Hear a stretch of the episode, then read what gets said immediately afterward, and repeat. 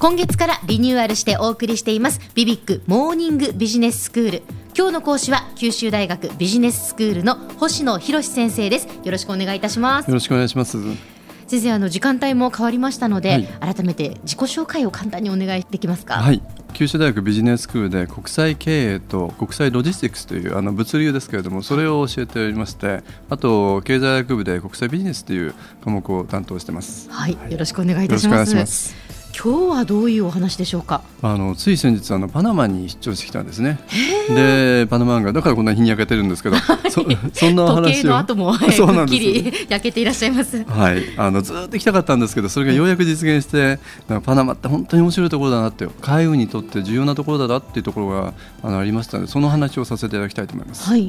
であのよくパナマっていうとパナマ運河とか、えまあ、パナマ船籍の貨物船なんていうのをこう思い浮かべますよね。うん、そうですね。で実際にあのパナマっていうのはその運河の経営とですね、うん、その経済特区があってそのフリートレードゾーンというそこからの貿易あとパナマ船籍のあの海運業というこういったもさまざまなあの海運関係のあの業界のこの集積で成り立っている国なんですよね。でそれがあの言って改めて分かったんですけれども、えあの2011年の経済成長率というのは中南米で一番高い10.6%と非常にその経済成長もしている国なんです。そうなんですね、はい、で今日そのパナマの海運業について考えてみたいんですけれども、はい、その一昨年の調査なんですけど世界の貨物船の数っていうのは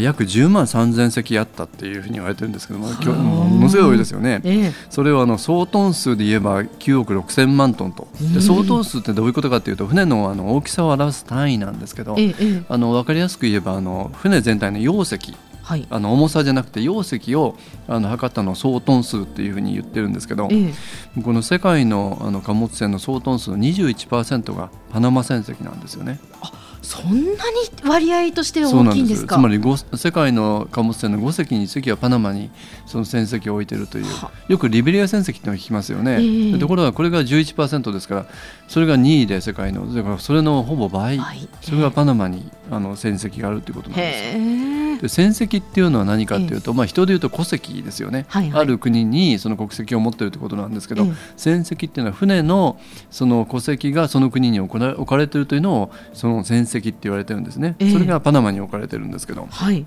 でちなみにあの日本なんですけど、うん、日本はその世界のその戦績の中では13番目に多いんですけれども結構多いんですよね。で例えば席数でいうと6159席あって、これはあの周囲のパナマの7986席に近いんですけれども、はい、その先ほどお話をした総トン数でいうとわずか1.7%しかないんですよね。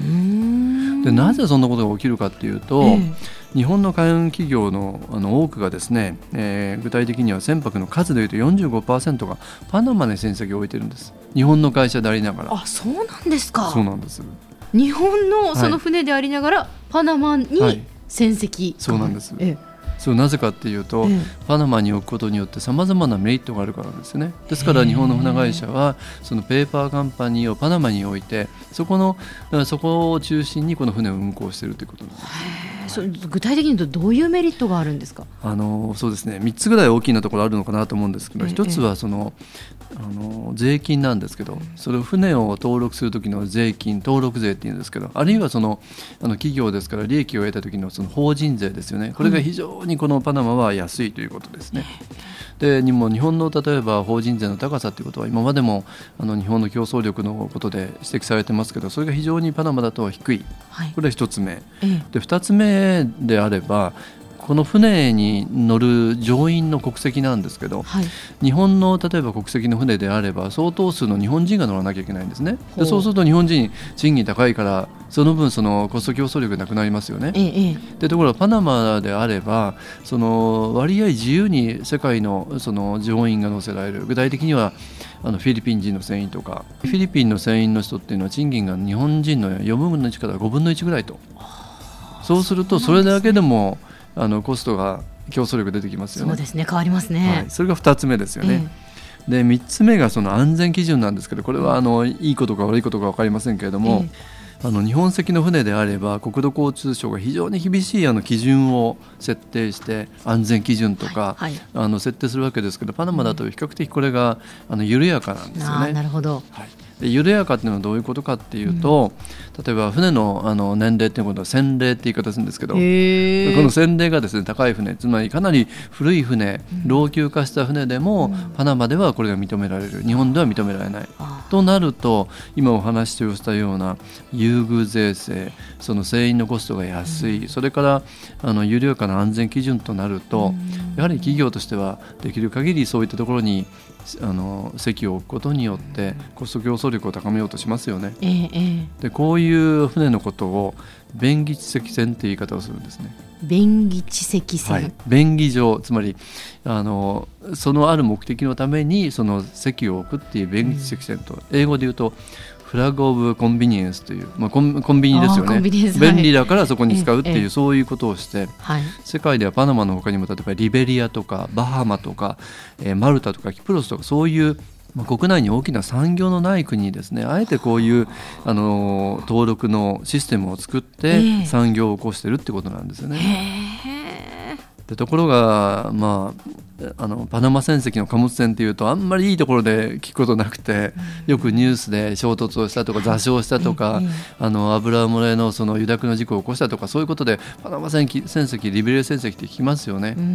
でなぜなのかって考えると、一つはあの先ほどお話して単に数が多いからですよね。確率の問題ですよね。はい、でそれがあります。ただもう一つは先ほどお話したように安全基準とか緩いということはやはり事故を起こす起こしやすいということにもなりますよね。ですね。まあ、ただそういう安全性に問題のある船がですねあの世界でこう一般的になっているということは由々しき問題ではあるんですけど実はそれを支えているのは日本の海運企業でもあるわけなんですよね。はあ、そういうことは全く知りませんでした、はい、そこでその日本とそのパナマがつながっているっていう、回り回って非常にこのパナマの経済っていうのは日本の経済とつながっているってことなんですよね。ですね、はいえー、それでは今日のまとめを先生お願いいたします。はい。あの今日はパナマ最大の産業である海運業についてお話をしてこのパナマ船籍の貨物船に代表される便宜知積船というものがどういうものかということを少し説明させていただきました。ちょっと専門的でしたけども、はい、ありがとうございます。今日の講師は九州大学ビジネススクールの星野博先生でした。どうもありがとうございました。ありがとうございました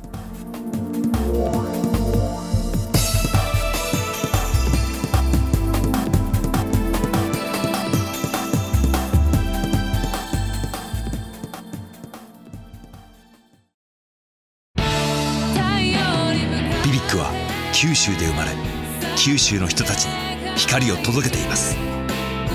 九州のお客様が光り輝くように。それがキューティーネットの変わらない思いです。キラキラつながるキューティーネット。